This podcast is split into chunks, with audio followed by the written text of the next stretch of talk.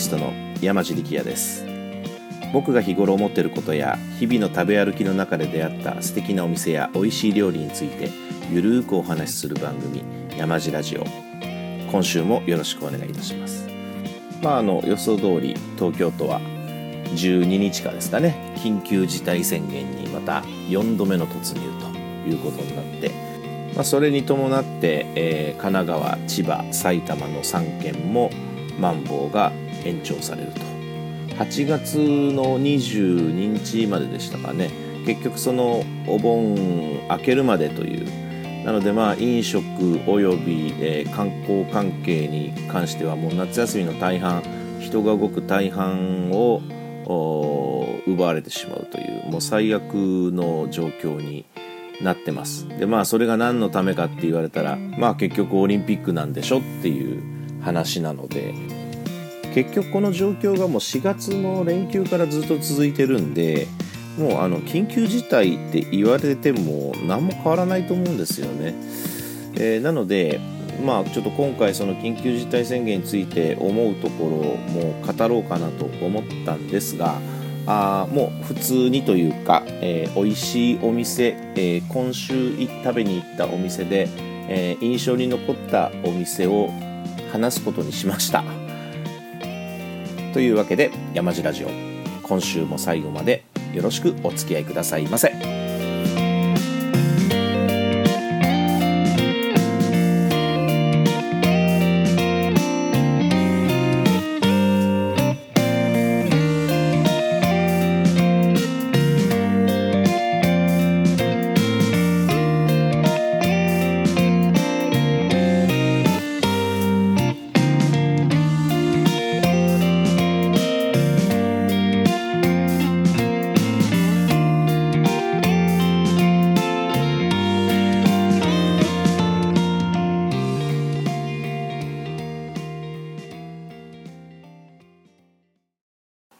あ、あの今週に関しては東京あとは千葉辺りをうろうろしていたわけですが、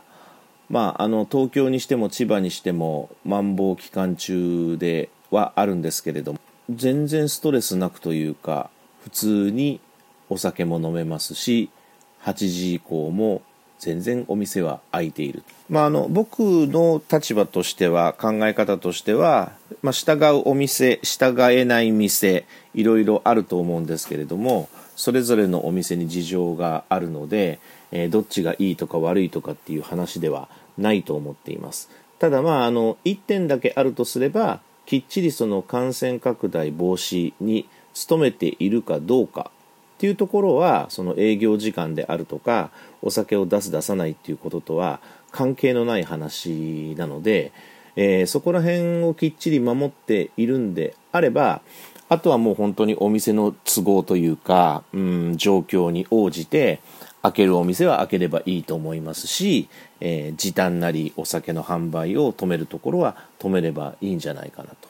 そして、えー、まあどうしてもこれを開けなきゃしょうがないと。いう状況で、えー、お店を開けてるところに関してはできる限り行って応援をしてあげようというスタンスです。はい、えっ、とまずお寿司食べ行きました。えー、青山一丁目、まあ、南青山ですかね、えー、もう人気店匠慎吾さんです。まあ、あの匠という名前がついてる通り、えー、四谷の寿司商の出身えーまあ、の寿司賞で、えーまあ、2番手として十何年も、えー、つけ場に立たれていた高橋慎吾さんが営まれているお店です。寿司賞で、えー、学んだ後ですね、えー、その後いきなり自分のお店をやるんではなくって、えー、漁師さんの経験をしてみたりあと日本酒造りでしたかね。なんかあの蔵の方に行ってお酒造りも経験してたりとか、まあ、あの結構お勉強違ったお勉強をされてから、えー、またお寿司の世界に戻ってきたという経歴の方です。でまあ、あのもちろんその寿司商譲りといいますかあ握りとあとはそのいわゆるおつまみですねを交互にといいますかコース仕立てで、えー、出してくれるお任せのお店なんですけれども。まあやはり印象に残るのはシャリの使い分けでしょうかね。赤酢のシャリと米酢の白い、えー、シャリを、まあ、ネタによって使い分けていくと。いうところがまあ一つの面白さでもあるんですけれど、まあ、あのこれはあのお寿司直接とは関係ない話になってくるかもしれないんですけれどもそのね、えー、高橋さんの、えー、空間支配力っていうのがすごいなと思っていて、あのー、まあ、ここのところちょっと立て続けにお寿司屋さんを、まあ、特に人気店と言われるところを食べ歩いてるんですけれども、まあ、当然どこも美味しいんですよ。えー、いいお魚を使って、えー、タイミングよく、えー、切って、えそして握ってというその握りの技術も皆さん素晴らしいですしどのお寿司も美味しいんですただお店の満足度ということになってくると結構そのお寿司のクオリティの差よりも明確に差が出てでそれは多分レストランなんかで言うとサービス接客ということになるんでしょうがお寿司屋さんの場合はやはりその親方の空間支配力というかその場をどう回していくかでそれに対してそのお弟子さんたちがどう脇を支えていくかっていうその動きで結構左右されるなと思ってるんですね。で以前うんまあこちらの慎吾さんと同じぐらいの値段で、まあ、やはり同じように人気のあるお寿司屋さんに行ったんですけれどもそこももちろんお寿司は美味しかったんですよお寿司は美味しかったんですがやはりその空間支配力というかあサービスの部分っていうのが非常にちょっと弱くてああもう僕は2回目はいいかなってちょっと思っちゃうようなお店もあったんですね。だからそういう意味ではやはりこの高橋さんの接客も含めたその店の中空間を見事にこうまとめてあげている。コントロールしているっていうところの技術がすごいなと思って。だからもうあの結局つけ場で、えー、タイミングよくお客さんのその進み具合を見ながら握って出すってことだけでも大変だと思うんですけれどもそれ以外にちゃんとその声をかけたりであるとか会話のキャッチボールをしたりであるとかあとはその何が足りて何が足りてないみたいなことを全部こう把握している。だもうすっごいなと思いますね。それで美味しい寿司も握ったりするわけですから。もう僕なんかだったらもう寿司握るだけで精一杯ですよね。あのもう目の前集中してしまってお客さんの方も見れないみたいなことだと思うんですけどやっぱそういうのができるお店っていうのが、うん、特にお寿司屋さんなんかは重要なんじゃないかなっていう気がしました。まあ常々やっぱりいいお店っていうのは料理が美味しいっていうのはもう大前提としてその料理以外のところでどうアドバンテージが取れるかっていうのがポイントだろうなっていうのは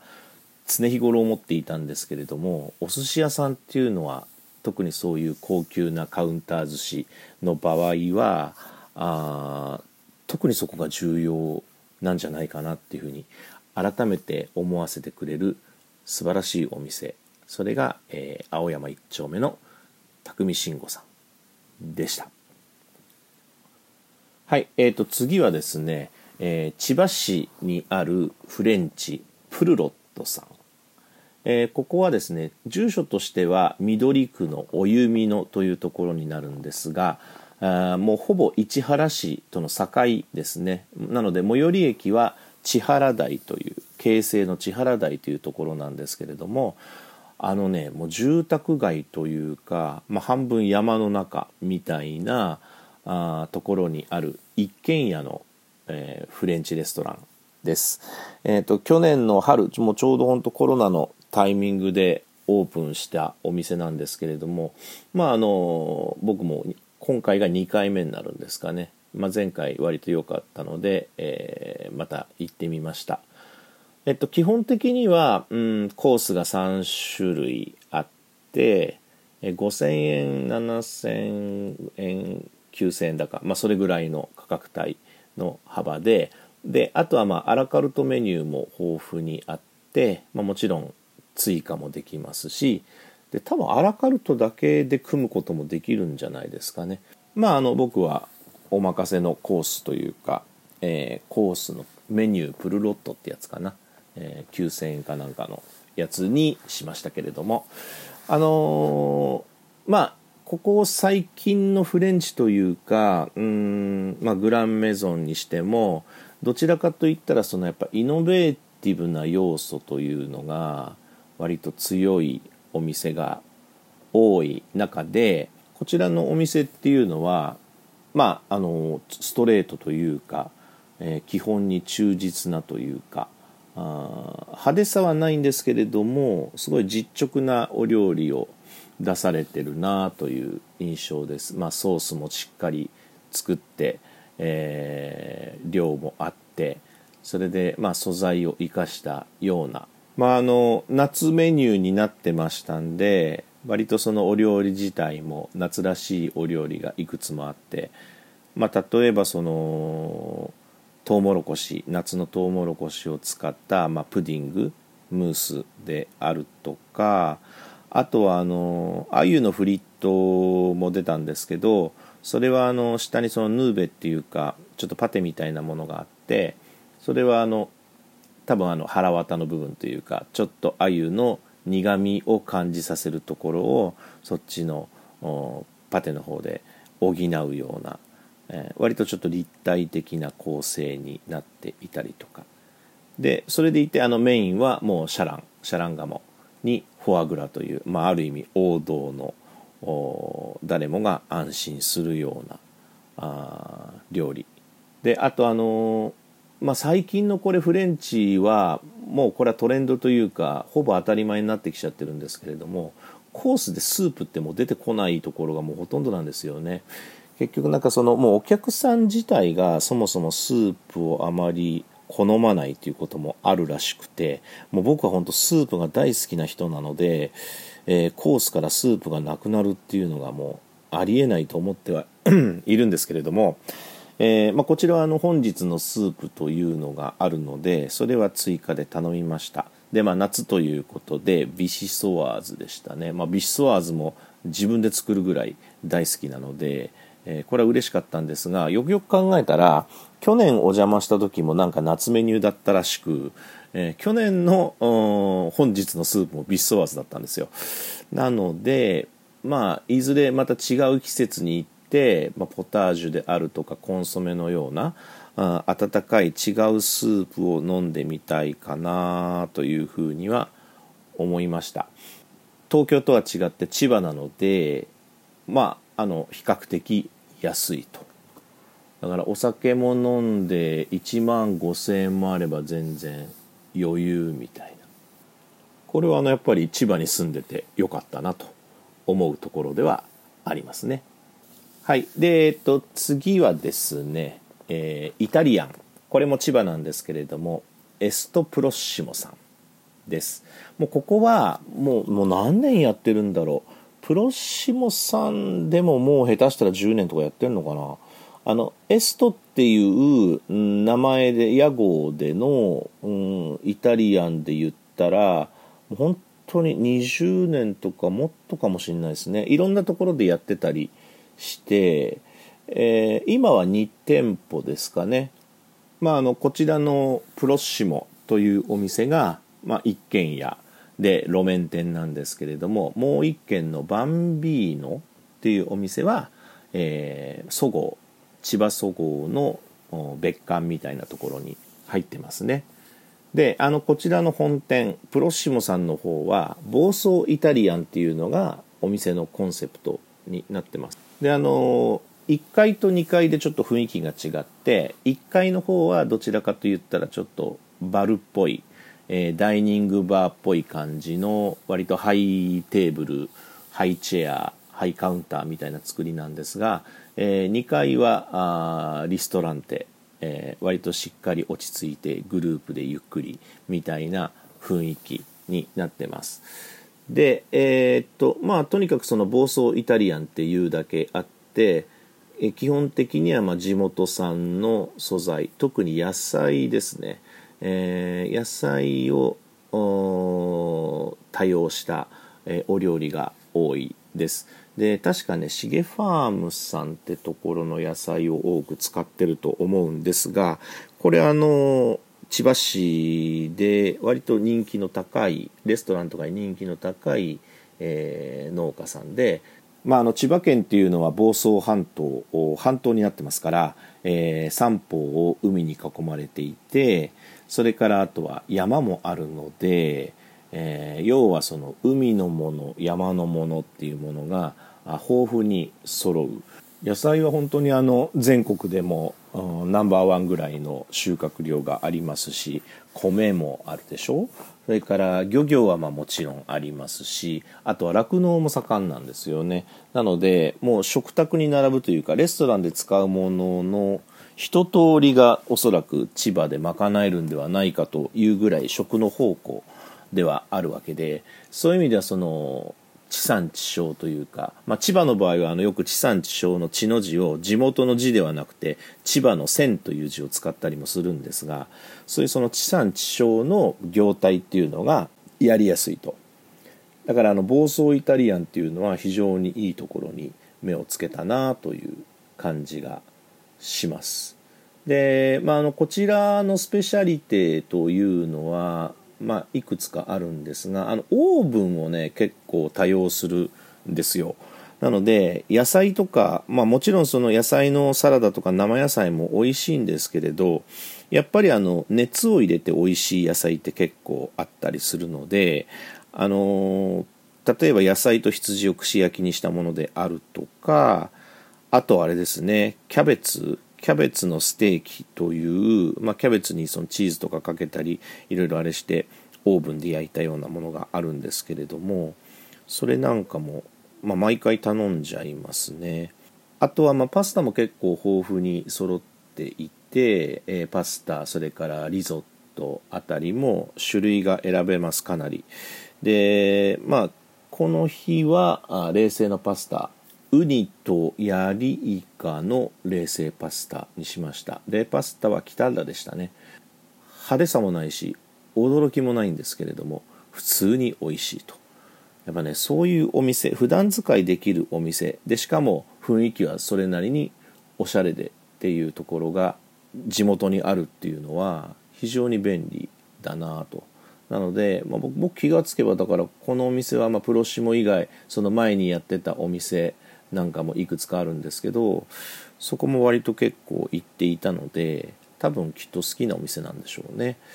であとねあちゃんとしてるなと思ったのは、うん、あの感染対策は本当に徹底してましたね。えー、アクリル板もそうですけれども席しっかり間引いてあとは使っちゃいけない席、えー、だから例えば4人掛けのテーブルであったら2人までしか入れなくてしかも、えー、向かい合わせにはならないような、えー、ちゃんと工夫がされてました、えアルコールそれから検温も徹底してました。で、えー、一応そのマンボウ期間中なので、えー、オーダーストップが7時ですかね、え、アルコールも7時までと。で8時完全閉店。もうそこもしっかり守っていました。なので、えー、そういうところがこう気になる人も安心して行けるお店ではないかなというふうに思います。はい、えー、とここで同じ日なんですけれども、えー、ネオコリアンスタンダードというお店に行きました、えー、韓国料理屋さんというか韓国バルですね、えー、こちらはですね今年の春にオープンしたお店で、え場所はあの千葉の富士見というまあ繁華街です、で、まあ、どちらかというとその、まあ、若者が多いというか飲み屋が多いあとはあの女の子がいるようなお店も多いような、まあ、割とわちゃわちゃとした雰囲気のエリアなんですが、まあ、とはいえやっぱりそのマンボウ期間中ということもあるので、えー、空いてるお店が少ない分、まあ、開けてるお店は満席と。まあ、あのこちらのお店も僕2回ぐらいトライしてたんですけど、まあ、どっちも満席でこの日はようやくというか入れたという感じです。でえっとあのこちらはですねその千葉この千葉駅周辺で、えー、何店舗かドミナントで飲食をやってる会社のお店なんですがまあそれはあの店舗ごとに全然コンセプトが違ってまあ、特にあの人気なのはそのネオジャパニーズスタンダードっていう、まあ、和食を中心にした、まあ、居酒屋ですかね、えーまあ、それのコリアン版あ韓国料理版ということなんですけれども、うんあのー、本当に活気があってですね、えー、もうお客さん客層も本当若かったな。さすがに10代っていうのはいないんでしょうけれどもお酒を出す店なんで、えー、でも本当に20代前半みたいな人がほとんど。のでしかもやっぱ女子の率が高い、まあ、そんなお店なのであのお料理自体はそんなびっくりするほど美味しいとかっていうことではありません、えー、もう普通に美味しい。安くて美味しい。でですがあの、まあ、プレゼンテーションの仕方であるとか、まあ、あの見せ方出し方で何て言うんですかね。偏差値が5ぐらい上がってるというか、うんあのー、やっぱり見せ方とか盛り付けあとは出し方って本当大事だなと思いますね。えー、まああの韓国料理って言ったらあのチキンがやっぱり有名特にあのフライドチキンですねフライドチキンなんかも、うん、人気なんですけれども、えー、ソースが多分6種類ぐらいあってそれをまあ、あのトッピングするような形で選ぶことができるのも面白いですしあとはあのいわゆるあの王様のキムチっていう海鮮のキムチを、えー、白菜でくるんだボール状の、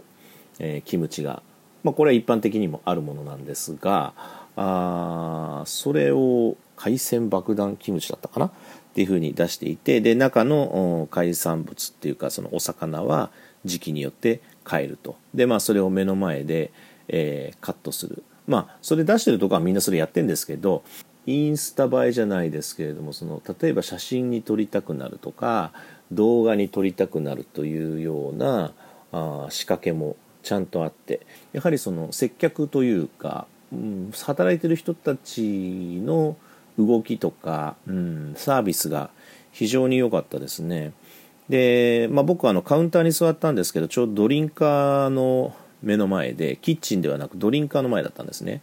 でドリンカーの女性が非常に優秀でしたね、まあ、いわゆるその司令塔の役割も多分果たしてたと思うんですけれども本当にあの全方位に神経がいってて、えー、目がいってるというか。で、えー、スタッフにも指示を出したりとかもしてそれでもちろんお客さんもちゃんと、うん、相手してという。そこら辺。でしかもあのお客さん帰る時は外までお見送りに行くとか、うん、あの彼女はすごかったかな。うん、あのどこ行っても多分通用するような。だからそういう人が1人いるだけでやっぱり飲食店の雰囲気ってガラッと変わるので、うん、あの人気の理由っていうのは、まあ、もちろんその女子が好きな韓国料理辛い料理があるそれからあとはその店の雰囲気っていうのもありますけれどもやっぱり中で働いている人っていうのがすごく大事なんじゃないかなって思いましたね。であとねこれちょっとあの面白かったのが、えー、まあそんな感じでカウンターでえー、喋ったり食べたりしてたんですけれども二十歳過ぎぐらいの男のスタッフの子が「あのー」って声かけてきたんですよ。間違ったらすいません山地さんですかって言われてえっ、ー、と思ってなななんだろうと思ってなんでなんでバレたんだろうと思ってそしたらですねあのもう昔からの知り合いのえー、友人の息子さんでした。で、多分ですね、その息子さんが生まれた時とかも僕覚えてんですよね。ぐらいの、だからもう20、20年以上前とかだと思うんですけれども、でまあもちろんその後飲食に行かれたのも知っていて何年か前もう5年ぐらい前ですかね別の店でちょこっと会ってご挨拶はしたことあるんですけどもうこっちも全然忘れてますしで前の飲食店は業態がまた違ったので全然雰囲気も違ってで、まあ、もちろん彼も大人になってますしなのであのちょっとびっくりしましたね。あの久々の再会というかあの声かけていい、ね、もらえなかったら僕全然気づかなかったんで、うん、あのなんかそんな素敵な出会いもあったのが、え、ネオコリアンスタンダード。でした。でえっとですね木曜日なんですけど8日の木曜日。この日がえらいことでですね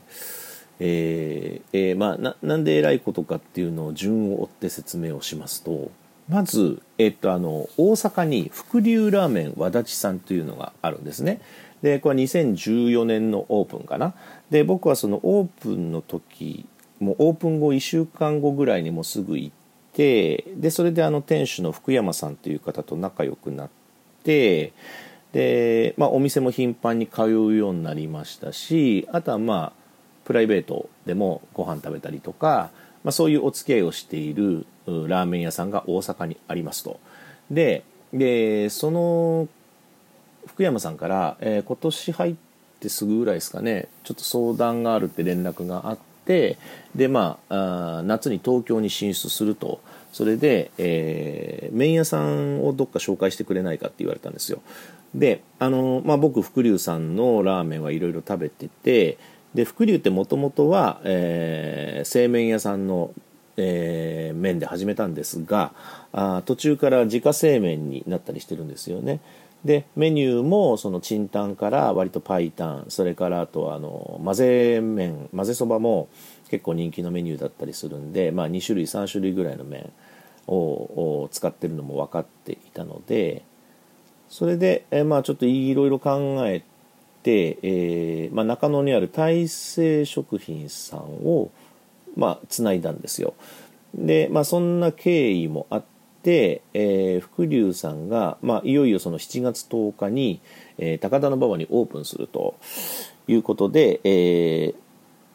まあ、事前に関係者向けに、まあ、レセプションのようなものをやるので、えー、食べに来てくれませんかということだったんで、まあ、それはもう万難を排していきましょうということで、えー、8日の日はまずその福龍ラーメンさんに行くというのが確定したわけですよ。で、えー、高田馬場にラーメンを食べに行くっていうのは確定したわけですね。で高田馬場ってなった時にふっと思ったのがあの渡辺。ラーメン屋さんのあの人気店。渡辺さんっていうのが高田馬場にあるんですけれどもあのそこのご主人である渡辺さんとは、えー、インターネットの僕の番組で、えー、まあ、毎月顔を合わせているんですがあ意外と実はその渡辺ってお店自体にはそんなに行ってないんですね。まあもちろんあの行った回数で言ったら多分他のお店なんかで行ってるとは思うんですけれどもただやっぱりその渡辺に行くよりも行ったことのない新しいお店に行くっていうのがまあもうこれは仕方がないことなんですがただですね渡辺ってあの、まあ、ほぼほぼ今月月23回ぐらいですかねあの限定ラーメンを、まあ、常になんか出していてそれがこう毎回毎回見ててあ面白いなとか美味しそうだなって思うものが多いわけですよ。でうんたまたまちょうどその8日の日に出していたものが、えー、カンナナのカンナナ背脂チャッチャラーメンっていう、まあ、いわゆるその昔一世を風靡したうん、土佐っ子ラーメンの、うんまあ、再現のような。あこれは面白そうだなって思って、まあ、機会があったら食べたいな。でもわざわざそれを食べに行くだけのために高田馬場に行くのもなみたいな感じで、まあ、大体今までの限定ってどれもそうなんですけどあ行きたいなでも行くチャンスあるかなとかって言ってて結局行けないっていうことが多いんですが、まあ、あの高田馬場に用事ができたのであこれは言っとかなきゃいけないだろうと。でそこでまた考えたわけですね。福龍さんは最低でも3種類のメニューは出すはずなので、えー、2種類は食べるだろうと。最低でも。でなおかつそのご飯物も美味しいので、まあ、メニュー分かんなかったんですけどもし同じチャーシュー丼を出してるんだったら食べたいなとかいろいろ考えたんですね。そうすると福龍に先に行ってしっかり食べてしまった後そこからまた駅を背中にして渡辺に食べに行くパワーは多分残ってないだろうと。もっと言うとそのしかもそれが背脂ラーメンなんでこれ絶対僕渡辺行かないなと思ったんですよ。福龍先に行ったらね。なのでこれは渡辺から先行って、えー、戻ってくるような駅に戻ってくるような戦略を取ればどっちも食べられるんじゃないかということで先に渡辺に行ったんですね。でまああのラーメン自体は当然というかあの大変満足のできる非常に美味しいものでした。やっぱ土佐っ子ってそのもちろん背脂の印象もあるんですけど、やっぱりそのタレ醤油だれの独特なあのうん存在感というか味わいと香りが強烈に印象に残ってるのでそれがちゃんと再現されていたっていうのは素晴らしいなと思いましたね。えー、なんで、まあ、これ本当おすすめではあるんですがおそらく、えー、期間限定のメニューなのでもしかしたらこれをもう配信している時にはないかもしれませんなので、えー、渡辺のツイッターとかそこら辺をチェックしてみるとまだやってるのかどうかっていうのはわかるかなと思います。そしてそのまんま、えー、っと福流ラーメン和立さんに行きました、まあ、いわゆる鶏白湯なんですが醤油だれの鶏白湯なんですけれども圧力釜圧力鍋圧力鍋を使って、えー、スープをぐっと白湯化させていてブレンダーをかけてさらに一体感を出すとでなおかつ柚子の香りを効かしたエスプーマを上に乗せるっていうのが特徴で、まあ、基本的な設計は僕7年前に食べた時と変わってないんですよ。でチャーシューも低温調理チャーシューで2種類のっけてっていうのも変わってないですしだそれが今も基本的には変わってないっていうのはやっぱりその時の設計っていうのが優れてたということなんでしょうね。で今食べても決して古さを感じさせないですし味わいもですね非常にあの深くなっていてクリーミーでなおかつその何て言うんですかね鶏のうまみもそうなんですけどそのタレとのバランスもいいんですね。なのでとても美味しかったですね。であとまあもう一杯まあ案の定もう一杯なんですけどそれは煮干しラーメンを食べたんですが、まあ、今思い返せばその2014年に初めて大阪で食べた時もこれ2杯食べたんですけどそれもやっぱり、えー、その福流ラーメンっていう鶏白湯の泡のやつと煮干しラーメンでした。が、えー、その煮干しラーメンも進化してましたね。あのー、まあ進化したポイントとしては、えー、追い煮干しをするようになったと。で割とその醤油の切れも強くなってましたしあと、まあ、背脂も浮いてますんでイメージとしてはあのツバメのうん背脂ラーメンのような感じですね、えー、それをなんかこう大阪風というか福流スタイルに、えー、アレンジしたようなそんなメニューになってました。あとあのー、ここはねレアチャーシュー丼もとても美味しいんですよ。でまあ割とそのダイス状にカットされたレアチャーシューが乗っててその上にあの醤油のエスプーマでちょっとあれ多分焦がしてあるんですかね。あのバーナーかなんかで炙ってるとは思うんですけれども、うん、これもあのスルスルいっちゃいますね。ただまあこれあの結果としてなんですけれども渡辺で背脂ラーメン食べてでその後またすぐ福龍でも背脂ラーメンを食べてるという季節して背脂ラーメンの連食という形になったわけですよ。まあ、なので、えー、もうその時点ではもう僕は、えーまあ、この日に関しては夜にあの会食の予定とかもなかったので、えー、もうこの日はご飯はおしまいともう何も食べないということをもう決めてた、まあ、実際もうお腹パンパンでしたしうんもうそれをしっかり消化せんといかんと。うん食べたくてもきっと食べれないぐらいのお腹具合だったんですよね。でえー、っとでその後僕どこ行ったかっていうとあの池袋に映画を見に行ったんですよ。あの今公開中の「ゴジラ VS コング」ですね。でなぜまあ池袋かというと池袋に、えー、できたあグランドシネマサンシャインという映画館が僕すごい好きで、えー、そこはあのピアの満足度ランキング映画館満足度ランキングでも全国1位を取るような、えー、素敵な映画館なんですけれども、まあ、あの席座席の快適さであるとか、うん、スクリーンの多様さであるとかまあ、新しい映画館なんで音響もいいですし、まあ、まあ、全てにおいて多分優れてるんですね。で、中でも、あの、IMAX シアターが、まあ、日本最大級の、えー、スクリーンで、高さが18.9メートルの幅が25.8メートルっていう、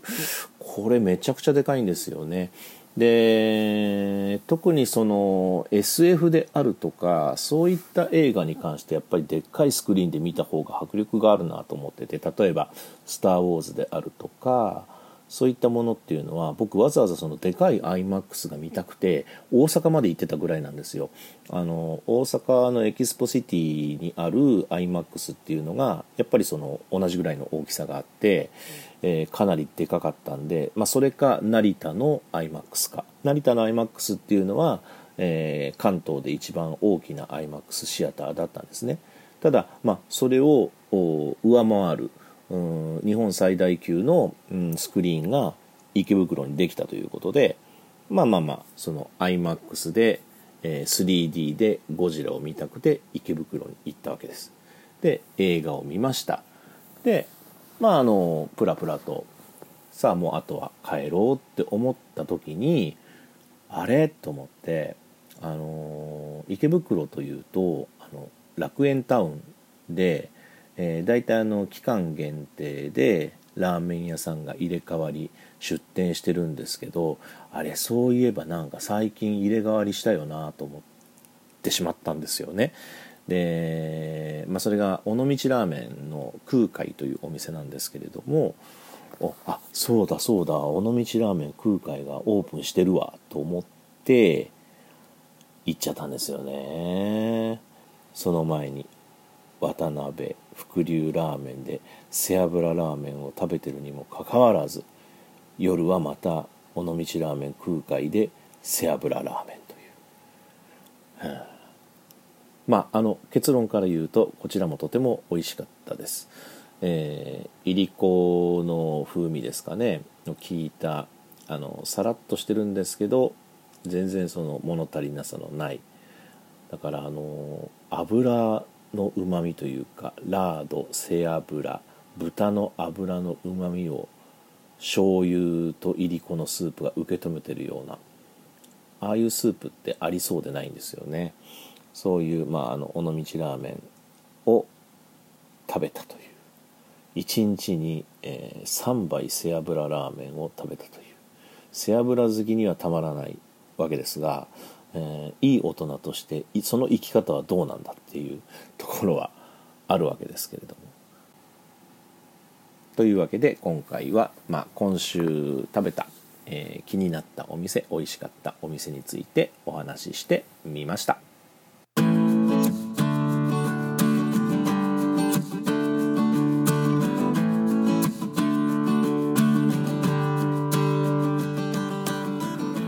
山地ラジオ第6回目いかがだったでしょうか、